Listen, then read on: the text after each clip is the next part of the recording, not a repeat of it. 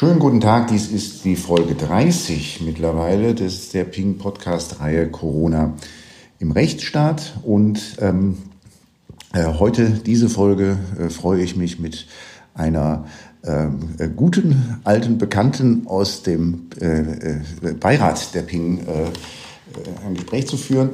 Ich begrüße am anderen Ende in Bonn Indra Spieker. Hallo Indra. Hallo. Ähm, Ingrid, für, für die, die dich vielleicht jetzt nicht so gut kennen wie ich, äh, äh, kurze Vorstellung.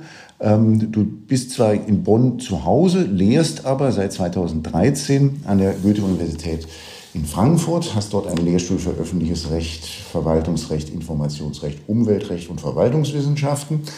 Den Datenschutzrechtern bist du nur aus dem Datenschutz bekannt, aber ähm, zu deinen Themen gehört unter anderem ja auch äh, Gesundheitspolitik. Äh, äh, da bist du Direktorin des Instituts für europäische Gesundheitspolitik und Sozialrecht.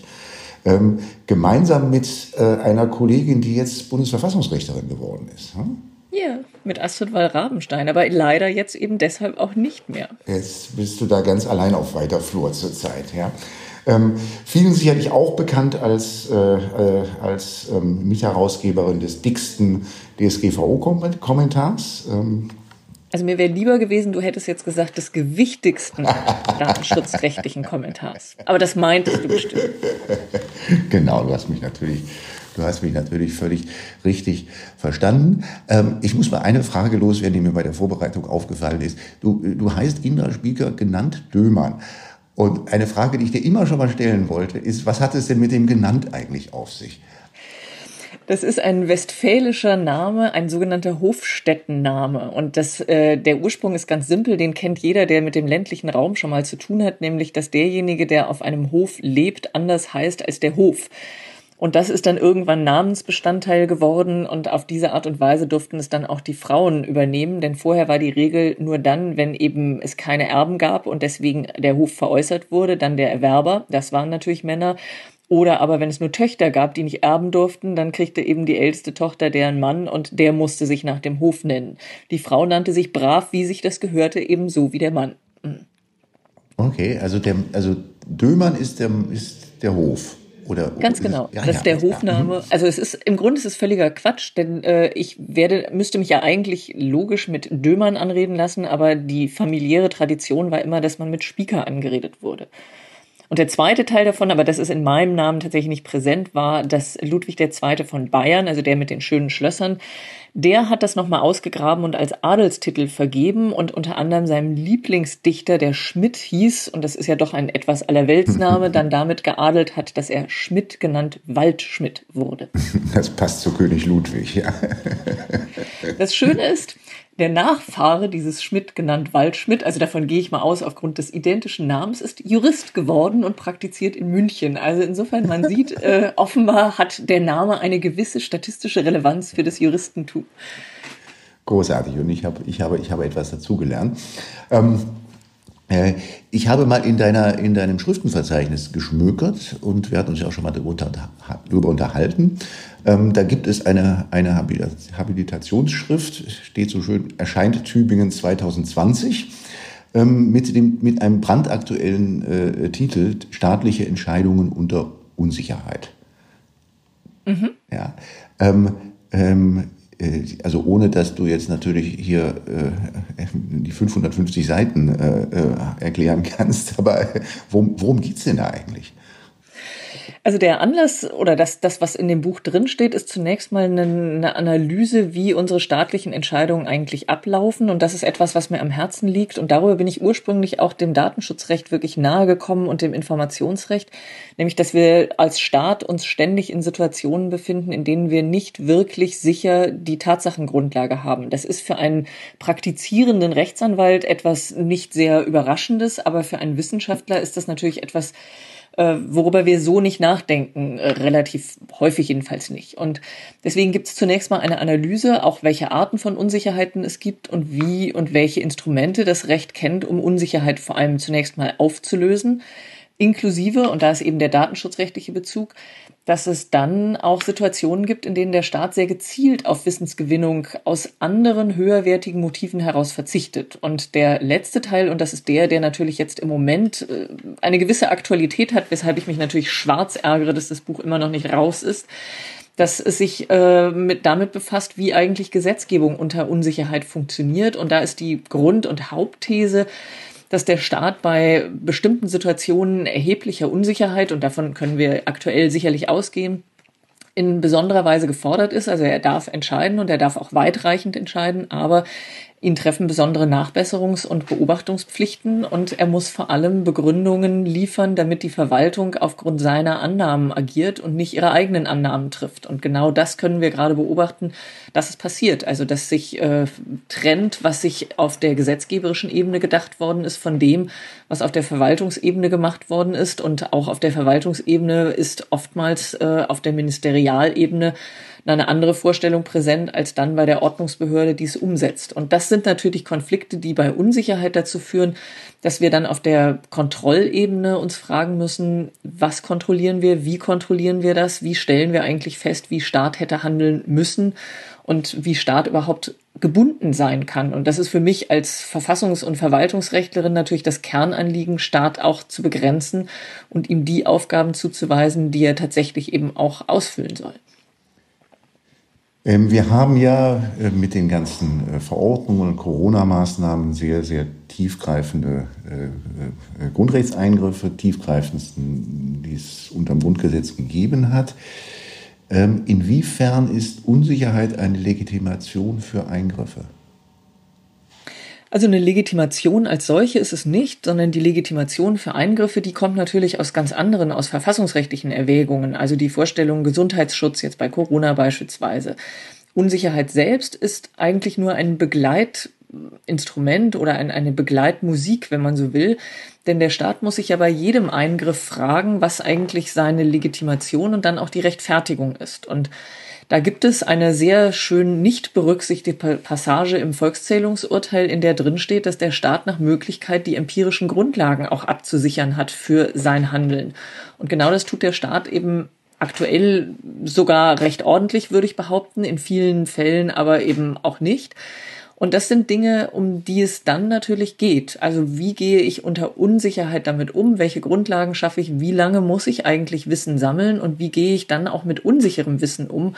Denn es ist ja nicht so, als ob, wenn ich frage, immer sofort eine Antwort kommt, die dann auch meine, meine Lücke füllt, sondern es kann ja auch genau umgekehrt sein. Ich erfahre etwas und darüber wird meine Unsicherheit sogar noch viel größer.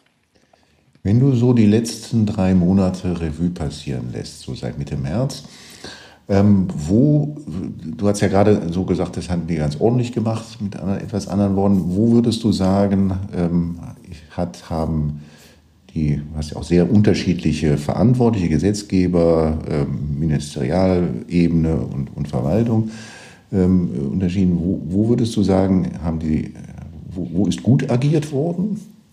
Also nach den Maßstäben, äh, die du da so siehst, und wo ist weniger gut agiert worden? Also das ist jetzt natürlich nur ein Pauschalurteil und man muss sich das genau anschauen. Und ich denke, mit der Bewältigung der Corona-Pandemie werden wir, wenn sie denn in der Faktizität irgendwann mal abgeschlossen ist, noch viele Jahre rechtswissenschaftlich uns beschäftigen müssen. Und da wird sicherlich auch manches nochmal gehörig zurechtgerückelt sein. Wenn man zunächst mal meine Ausgangsthese nimmt, äh, dass der Staat unter Entscheidung unter Unsicherheit erstens handeln darf, aber zweitens besondere Nachbesserungs- und Beobachtungspflichten und Vorgabepflichten hat, dann kann man das im Prinzip durchaus auch als gewahrt ansehen. Also erstens, wir haben relativ wenig gesetzgeberische Aktivitäten zum Teil gehabt, aber viel auf der Verwaltungsebene und auch auf der verwaltungskooperativen Ebene. Also man darf ja nicht vergessen, wenn sich Frau Merkel mit den Ministerpräsidenten trifft, dann ist das eigentlich ein gesetzlich nicht weiter geregeltes und vorgegebenes Verfahren, sondern das ist eine Verwaltungskooperation zwischen Bund und Ländern, die da stattfindet. Und das, was wir gesehen haben, ist tatsächlich, dass sehr viel begleitet wurde, dass sehr viel Informationsermittlung betrieben wurde, dass es Austausch gegeben hat. Das will ich jedenfalls hoffen, aber den Eindruck kann man ja gewinnen, zumindest auch ein Stück weit mit anderen Ländern. Äh, vielleicht nicht mit allen in gleicher Weise und auch in gleicher Intensität. und dass man auch justiert hat. Das heißt, dass man neue Erkenntnisse dann auch aufgegriffen und dass man sie auch weiter begleitet hat. Wo ich durchaus Defizite sehe und das hat unterschiedliche Ursachen. Das liegt in der äh, Strukturiertheit dessen, wie man vorgegangen ist. Also unter Unsicherheit muss ich natürlich eben auch klar machen, was sind eigentlich meine prägenden Handlungsmaximen, was sind die Erkenntnisse, auf deren Basis ich agiere. Und das führt dann zu bestimmten Entscheidungen und die müssen nachvollziehbar, vorherbar und bestimmt sein. Und an diesem Konzept des Nachvollziehbaren, des Bestimmbaren und Vorhersehbaren, da kann man mit zunehmender Dauer der Corona-Bewältigung eben doch schon Zweifel haben. Denn äh, alleine schon der Wechsel von einem Bundesland ins andere, und das ist einem Föderalismus, für den ich grundsätzlich sehr zu haben bin, geschuldet, ist ausgesprochen schwierig. Man sieht aber vor allem auch, dass es keine stringente Handhabung gibt. Also warum eine Berufsgruppe so und eine andere so behandelt wird. Ähm, ich will nur als Beispiel anfügen, in, ganz zu Anfang schon äh, im Lockdown ist in Bayern auch der Baumarkt geschlossen worden, in Nordrhein-Westfalen ist er offen gehalten worden. Das eine wie das andere ist begründbar, das ist überhaupt nicht der Punkt, aber es ist nicht wirklich stringent begründet worden und auch nicht in Auseinandersetzung mit dem, was wechselseitig äh, an Informationsstand da war. Das andere, was man sehen kann, ist, dass zum Teil überreagiert worden ist. Das ist unter Unsicherheit durchaus auch äh, rechtfertigbar, aber man muss eben gegensteuern. Und das Gegensteuern ist bei uns durch die Gerichte im Wesentlichen geschehen und nicht über die Exekutive selbst. Ich nenne nur das Beispiel Versammlungsrecht. Wir haben hanebüchen Entscheidungen von einigen Verwaltungsbehörden gehabt. Also ich erinnere nur an den Stuttgarter Fall, wo eine Verwaltungsbehörde der Ansicht war, dass eine Verordnung gar nicht mehr umgesetzt werden muss, die auf der Basis des Infektionsschutzgesetzes erlassen worden ist äh, sondern dass eben Versammlungen per se untersagt sind. Dass es dafür eines Verwaltungsakts braucht, das wäre etwas, was ich hoffe, dass es meine Studierenden äh, nach der Vorlesung bei mir wissen. Mhm. Äh, und wir haben dann gesehen, dass die Gerichte hier angefangen haben, das Versammlungsrecht nicht komplett eben mit dem Bad Corona-Pandemie auszuschütten, sondern zu sagen, wenn es ein Hygienekonzept gibt, wenn es Umstände gibt, unter denen gewährleistet ist, dass die Gesundheitsgefährdung im Verhältnis zum Wert des Versammlungsrechts äh, gewahrt ist, dann, dann müssen wir die Versammlung selbstverständlich zulassen. Es gibt andere Dinge, bei denen ich nach wie vor große Probleme sehe. Ich äh, verstehe nicht, warum der Bundestag mit einem Viertel der Mitglieder beschlussfähig sein soll. Das halte ich für einen ganz groben Verfassungsverstoß. Ähm, es gibt inzwischen, und dann sind wir eben bei meinem Thema, ich bin ja nicht nur Datenschutzrechterin, sondern eigentlich befasse ich mich vor allem mit der rechtlichen Bewältigung von Digitalisierung wir haben Möglichkeiten sicherzustellen, dass eine Abstimmung und auch unter solchen Bedingungen zügig erfolgen kann. Und wir haben in den Mitgliedstaaten der EU unterschiedlichste Vorgehensweisen gesehen, wie man das handhaben kann. Von einer Online-Wahl bis hin dazu, dass man eben dann telefoniert hat äh, und es wäre ohne weiteres möglich gewesen, diese Formen dann pandemiebedingt einzuführen ohne dass man ein so elementares Instrument wie die Anwesenheit, und das heißt ja die Beteiligung, die aktive Beteiligung der Mitglieder des Bundestages auf ein Viertel zu reduzieren. Das ist für mich etwas, was ausgesprochen heikel ist und was auch noch nicht behoben ist. Wird, du sagtest ja auch, das wird und es wird sicherlich noch uns lange beschäftigen in der Nachbewältigung, in der Nach Analyse. Ähm, ähm, was, was siehst du da vor allen Dingen so für Themenfelder? Also das bleiben? eine ist das ja also das das eine ist dass wir natürlich diese Unsicherheitsproblematik als solche äh, wirklich noch mal neu angucken und und damit befassen müssen ähm, also um im Grunde solchen Auswuchs den es gegeben hat und der menschlich völlig verständlich ist Angst ist nie ein guter Ratgeber ähm, dass man diesen Auswuchs rechtlich einhegt der zweite große Bereich, in dem wir das mit Sicherheit aufarbeiten müssen, ist für die EU. Und die EU ist natürlich ohnehin im Moment ein Punkt, wo wir sehr genau hinschauen müssen. Der Brexit hat erstaunlicherweise und glücklicherweise ja nicht dazu geführt, dass eine Reihe anderer Staaten jetzt äh, nachgezogen sind und sich sehr schnell entschieden haben, dass sie die EU so nicht wollen. Aber dass es da Reformbedarfe gibt, ist offenkundig dass gerade im sensiblen Bereich der Gesundheitsversorgung die Kooperation zwischen den EU-Ländern nur sehr begrenzt funktioniert hat. Das konnte man auch sehen und das war natürlich ein Einfallstor auch für andere Interessen als der reinen Gesundheitsversorgung. Also ich erinnere nur das an das Bild wo eben gefeiert wird, dass chinesische und russische Produkte in Mailand auf dem Flughafen geliefert werden. Um die Kosten muss man ganz klar sagen, dass sie eben dann in China und in Russland nicht vorhanden waren, dass in Italien zeitweise sehr stark der Eindruck entstand, man wird im Stich gelassen von den eigenen europäischen Partnern, aber andere helfen. Also das ist sicherlich das ähm, eine. Das zweite ist, dass wir sehen, dass die Corona-Pandemie sehr deutlich dazu geführt hat, Eingriffsbefugnisse auszudehnen. Die müssen wieder zurückgefahren werden und damit muss man sich befassen. Und wir sehen natürlich auch, äh, dass wir demokratische Gefährdungen mehr oder weniger mit der Corona-Pandemie möglicherweise in Gang gesetzt haben, vielleicht auch verschärft haben, die vorher schon da waren vielleicht auch äh, etwas getriggert haben. Also die, dies, wenn man will, Systemwettbewerb zwischen eben autoritär geführten und autokratischen Systemen auf der Welt in demokratisch geführten Systemen führt natürlich bei Bürgerinnen ganz schnell dazu, dass sie sich fragen, wer hat denn das jetzt besser gelöst? Und das ist eine Frage, die man so ohne weiteres nicht beantworten kann. Was man sicherlich sagen kann, ist, dass die Maßstäbe, mit denen vorgegangen worden ist, unterschiedliche waren und das betrifft natürlich auch die Berichterstattung und es betrifft auch den Umgang damit. Also äh, wir sehen die USA, wir sehen Brasilien, wir sehen China, also alles äh, große Länder mit vielen Bevölkerungen. Wir sehen innerhalb der EU, wie unterschiedlich reagiert wurde. Das sind Fragen, mit denen wir uns befassen müssen. Was macht eine solche Pandemie mit unserem Demokratie, unserem Staatsverständnis, mit Erwartungen an den Staat, mit Vertrauen auf den Staat? Und das sind ganz, ganz viele Fragen. Zu Europa, ähm, hättest du dir vorstellen können, dass so schnell die Grenzen zugemacht werden und so schnell der Blick sich verengt in, in Deutschland, aber ja sicherlich auch in den anderen europäischen Staaten auf das eigene Land? Es hat mich schon wirklich auch äh, erstaunt und frappiert. Und das ist auch Teil dieses, was ich anspreche, wo wir über EU nochmal nachdenken müssen.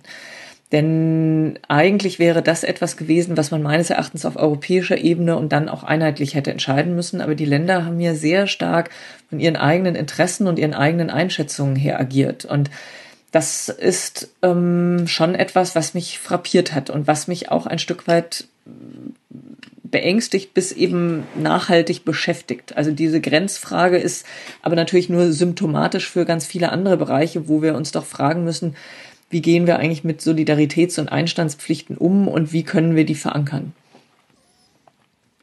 Dass es dann schon sozusagen eine Heldentat war, dass man ähm, Patienten aus anderen europäischen Ländern aufgenommen hat, ähm, gehörte so zu den irritierenden Momenten, die ich so empfunden habe, ähm, weil man ja eigentlich gedacht hatte, das ist doch eine ganz pure Selbstverständlichkeit. Ne? Also ich sage es mal so, ähm, mir tat die Presse in dieser Zeit auch leid, weil eigentlich gab es ja nicht viel zu berichten, weil niemand wirklich sehr viel wusste. Und dass man dann auch mal was Schönes, was Nettes, was Gutes berichten möchte, das kann ich völlig nachvollziehen. Und dieses Gefühl von Menschlichkeit, was darin zum Ausdruck kam, ähm, auch dieser Eindruck von, es gibt eben doch sowas wie eine Einstandspflicht und es gibt so etwas wie ein Miteinander teilen. Dass es dafür auch ein Bedürfnis gibt in der Berichterstattung, dafür habe ich größtes Verständnis. Nochmal zum Stichwort Unsicherheit. Äh, die Regierungsentscheidungen in Zeiten der Unsicherheit und auch sicherlich die mediale Berichterstattung in Zeiten der Unsicherheit. Ähm, da hatte man ja, konnte man ja gelegentlich den Eindruck haben, dass man sich äh, äh quasi dann äh, geklammert hat, richtig, an die, an Anführungszeichen, die Wissenschaft in Person von ähm, gewissen Virologen und medizinischen Experten. Ähm, wie siehst du so das Verhältnis oder die, wie siehst du so die Rolle der, jetzt sagen wir mal, Naturwissenschaften in Zeiten der Unsicherheit? Also es ist eine wunderbare Frage, weil ähm, es gehört auch zu meinen Interessengebieten, sich mit Expertentum im Staat und bei der Beteiligung staatlicher Toll. Entscheidungen zu befassen. Also insofern ist wunderbar, Großartig. ich habe eine Dissertation Aha. dazu laufen und habe vor zwei Jahren auf der Gesellschaft für Umweltrechtstagung groß dazu vorgetragen, denn das hast du unterlassen zu erwähnen, dass ich auch noch im Umweltrecht zu Hause bin, wo es einfach viele Verbindungen gibt, weil das Umweltrecht ja sehr stark Technikrecht getrieben ist. Und also insofern ist das etwas, was ich auch mit sehr viel Interesse äh, beobachtet hatte, wie man damit umgeht. Und Das, was man hier gesehen hat, war natürlich auch mal wieder der in gewisser Weise unregulierte Zugriff und Zugang zu Expertenwissen, sogenanntem Expertenwissen. Und dazu, also muss man ein paar Dinge, finde ich, auch ein bisschen aus rechtlicher Sicht differenzieren. Also das eine ist, dass man sich Expertenwissen holt, ist natürlich völlig richtig. Ähm, die Frage ist, wie wählt man das aus? Und da kann man im Grunde relativ eindeutig sagen, nach allem, was ich so gesehen habe, es gab in Deutschland zwei Experten, die sich mit diesem Typus Virus, und ich lasse mich da gerne eines Besseren belehren, weil ich da jetzt kein Experte bin, aber nach dem Eindruck, den ich gewonnen habe, war, dass es eben exakt zwei Lehrstühle in Deutschland gab, die sich dezidiert mit eben Coronaviren beschäftigten. Das war eben Herr Drosten an der Charité und sein Nachfolger an der Universität Bonn, Herr Streeck. Und äh, das, was ich wahrgenommen habe, ist, dass man eben beide auch gefragt hat, und ich kenne jetzt nicht die genauen Details, wie das erfolgt ist, aber dass man sich zunächst einmal eines wissenschaftlichen Sachverstands bedient hat. Und das ist sicherlich gut und richtig, denn der Staat kann nicht alles wissen und er muss auch gar nicht alles wissen. Das Zweite ist, dass man das ja relativ transparent gemacht hat. Das heißt, es gab nicht Geheimwissenschaften, wer spricht mit wem. Da mag es jetzt natürlich auch Gespräche gegeben haben, von denen wir nichts wissen, aber es war relativ klar, wer sind eigentlich die Experten, auf die die Bundesregierung, die Ministerpräsidenten ihre Einschätzung stützen.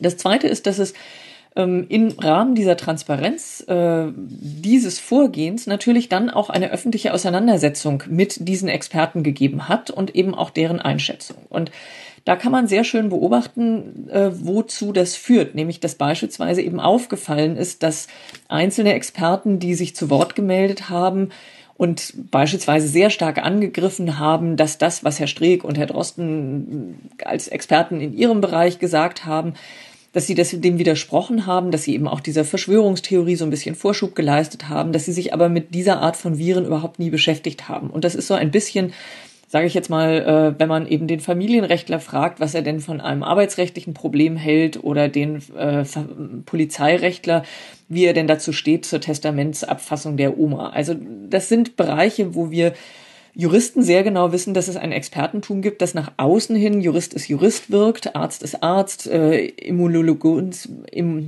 Biologe ist äh, gleich dem nächsten, aber dass es natürlich erhebliche Differenzierung gab. Und das finde ich ist in der öffentlichen Diskussion auch relativ gut abgebildet worden. Und das ist auch hilfreich. Ähm, was ich nicht einschätzen kann und wo ich die Berichterstattung ein Stück weit äh, vermisst habe, ist, inwieweit eigentlich diese Experten ihrerseits auch international aufgestellt waren, beziehungsweise dass man eben auch internationale Experten herangezogen hat. Und ein bisschen kann man den Eindruck gewinnen, die Deutschen haben Droste und die Amerikaner haben eben Fauci und die äh, Schweden haben eben den Iren und bei den anderen weiß ich nicht genau, wer das jetzt jeweils war. Da hätte man sich auch vorstellen können, wir leben im digitalen Zeitalter, da kann man sich auch verbessern, verknüpfen und so weiter.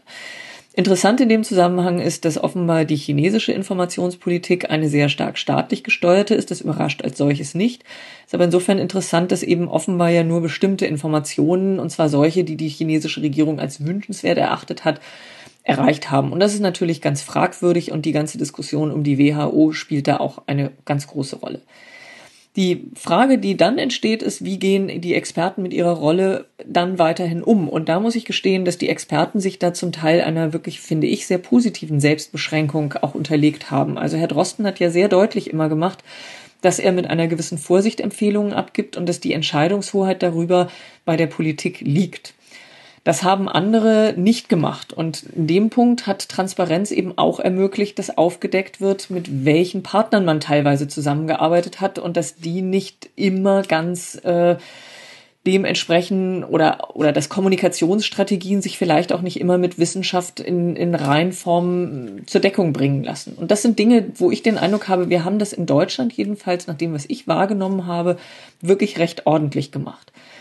Wo das viel schwieriger ist, ist in den grundsätzlichen Dingen. Also wie geht es jetzt eigentlich weiter? Was werden für Expertenräte eingesetzt? Und da ist ein Beispiel die Entwicklung der Datenspende-App der Robert Koch, ähm, des Robert Koch Instituts, was eben alles nicht transparent und auch unter nicht öffentlicher Anteilnahme an Expertentum entwickelt wurde und die deswegen ja auch sehr in die Kritik geraten ist. Und das hätte man sicherlich anders machen können. Und für mich ist das ein gutes Beispiel, wo man sehen kann, was Transparenz bewirkt, weil Transparenz erlaubt einen Diskurs. Und wenn der Diskurs immer wieder zurückgeführt wird auf eine sachliche Ebene, dass es dann Diskursbereiche gibt, die nicht sachlich verlaufen oder die in bestimmte Extreme abrutschen. Das gehört dazu, das muss man in Kauf nehmen.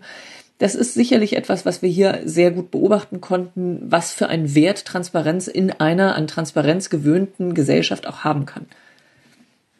Wie, wie, sollte, wie sollten Entscheidungsträger in der Politik umgehen mit Expertenwissen, das ja durchaus auch vielstimmig sein kann in Zeiten der Unsicherheit? Mhm. Also das eine ist, dass der Staat immer gut daran tut, mehrere Stimmen einzuholen. Also sich nicht nur auf einen zu verlassen. Das ist natürlich für die eine Stimme äh, immer dann auch die Herausforderung, sich dem Diskurs zu stellen. Aber wenn ich mit Experten zu tun habe und ich ersetze jetzt mal Experte durch Wissenschaftler, dann ist die Grunddimension des Wissenschaftlers, dass er sich permanent im Diskurs befindet und sich permanent, wenn man so will, für seine Überzeugungen rechtfertigen und die auch belegen muss. Und es gibt einen wissenschaftlichen Diskurs, der jedenfalls in weiten Bereichen funktioniert. Es gibt Teile, äh, da kann man inzwischen sehr fragwürdige wissenschaftliche Diskurse beobachten, aber das wollen wir jetzt hier, glaube ich, nicht vertiefen. Oder wenn, dann machen wir das in einem separaten Podcast. Äh, und das bedeutet, und da fand ich beispielsweise Herrn Drosten wirklich klug an einem Punkt, weil er nämlich gesagt hat, er kann keine absoluten Wahrheiten geben und er scheut eben auch nicht, dass es andere Ansichten gibt, denn das ist sein Handwerkszeug und das ist das Handwerkszeug des Experten und deswegen kann die Politik genau darauf auch bauen, dass das beim Zusammenrufen mehrere tatsächlich auch wiedergespiegelt wird. Trotzdem sollte Politik natürlich nicht naiv sein. Auch äh, Wissenschaftler haben Eigeninteressen und wir leben in einer wissenschaftlichen Welt, vor allem wenn wir über technisch-naturwissenschaftliche Wissenschaft reden, die einen ganz, ganz gehörigen Finanzbedarf hat. Und diesen Finanzbedarf kann nur der Staat größtenteils decken. Und das heißt, es geht natürlich auch darum, die eigenen Interessen dem Staat gegenüber zu positionieren. Da muss man auch genau hinschauen und das muss sich ein politischer Entscheider auch klar machen bis hin dazu, dass er eben dann auch möglicherweise einen Expertendiskurs in Gang setzen muss, bei dem er genau diese Fragen auch zum Thema macht, in dem offengelegt wird, was sind Interessen, was sind Gewinner und Verlierer und dergleichen. Und da haben wir sicherlich noch einiges an Nachholbedarf. Also unsere Naivität gegenüber der Unbefangenheit, der Neutralität von Wissenschaftlern, das ist sicherlich etwas, wo man noch einiges tun könnte und auch tun müsste, meines Erachtens. Und vielleicht ist das eines der Dinge, die wir jetzt unter Unsicherheitsentscheidungen auch gelernt haben dass es gut daran tut, in, in Wissenschaft, und zwar in unabhängige Wissenschaft zu investieren und diese Wissenschaft auch nicht klein zu reden und klein zu machen. Wir müssen noch mal auf den Datenschutz zu, äh, zu sprechen kommen, ganz zum Schluss. Der soll nicht ganz unter den Tisch fallen. Ähm, auch noch mal so, so, so, so, so Zwischenbilanz, ähm, die letzten dreieinhalb Monate. Ähm, wie, wie stark ist, ist eigentlich der Datenschutz unter Druck geraten, aus deiner Sicht? Also aus meiner Sicht ist der Datenschutz massiv unter Druck geraten und hat sich aber erstaunlicherweise ganz ordentlich behauptet, jedenfalls in der zweiten Phase. Also am Anfang war ich ein bisschen erstaunt, wie still es war und äh, wie wenig da auch an Protest angemeldet wurde. Und ich hatte den Eindruck, dass alle ein wenig in Schockstarre waren. Und das ist etwas, wo man sagen kann, wir haben eine gefestigte Demokratie und mein Eindruck ist, wir fahren eben jetzt Schritt für Schritt zurück und der öffentliche, die öffentliche Debatte hat eingesetzt und damit Kontrollmechanismen sind wieder eingesetzt und damit kommt auch der Datenschutz wieder in Gang. Aber zunächst einmal haben wir natürlich beobachtet, dass in ganz unglaublicher Weise darüber hinweggegangen wurde. Ähm, wir sehen es auch jetzt noch, also die ersten Fälle sind ja da, wo diese Listen, die man im Restaurant ausfüllt oder im öffentlichen Bereich, die in der Nachfolgbarkeit dienen, eben dann für ganz andere Zwecke eingesetzt werden.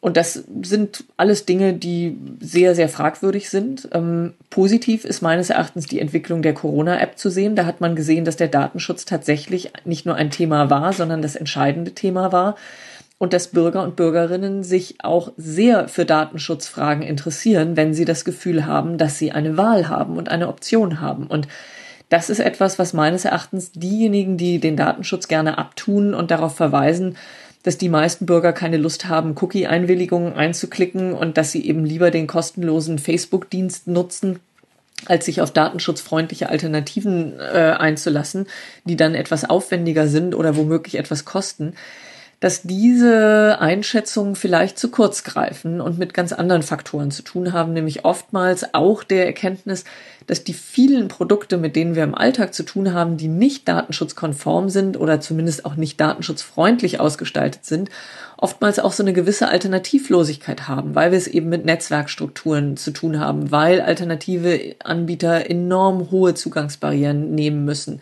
und, und, und, und. Und das sind Dinge, die wir vielleicht jetzt auch lernen können, dass es eben doch eine Rolle spielt. Ansonsten sehe ich, dass der Datenschutz sich weiterhin massiv behaupten muss und dass er eben auch gefordert ist, sich in solchen Situationen zu positionieren.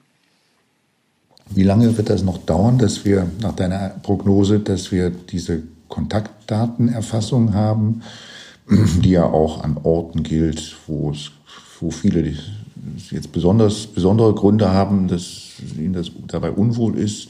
Spielbanken zum Beispiel, ähm, Treffpunkte, wo man vielleicht auch nicht unbedingt gern, gerne von vielen gesehen werden möchte und, und dergleichen mehr. Wie lange, wie lange werden wir damit noch leben müssen? Das wäre da so deine Prognose.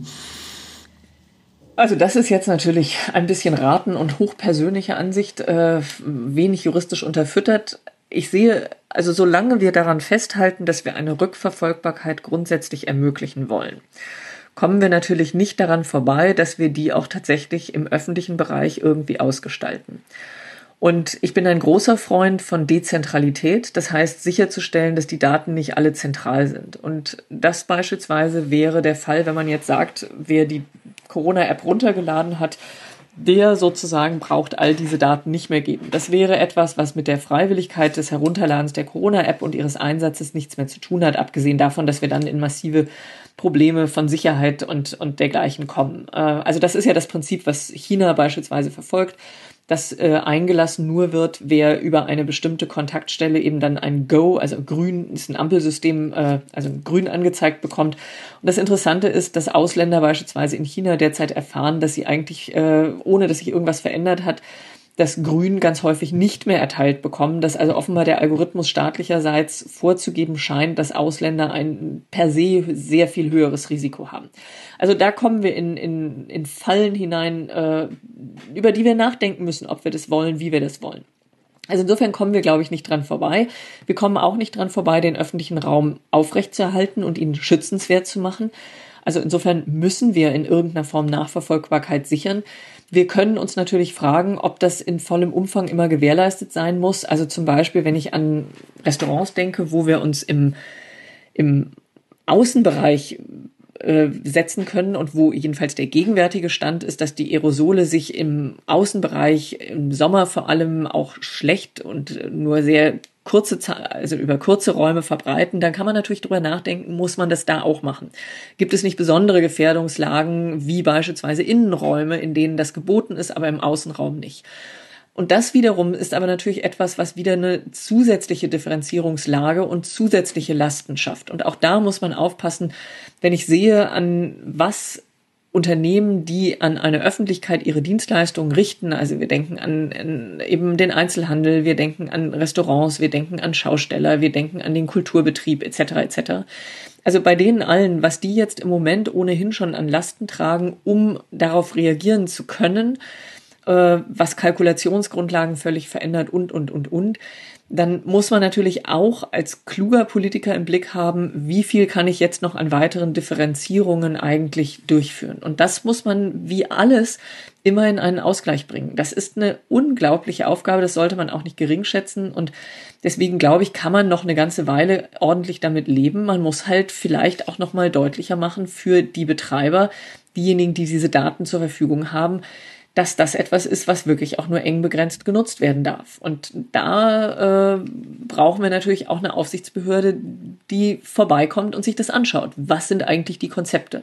Wie wird damit umgegangen? Und das kann auch mit relativ geringem Aufwand von denjenigen, die hier verpflichtet sind, solche Daten zu sammeln und aufzubewahren, auch eingehalten werden.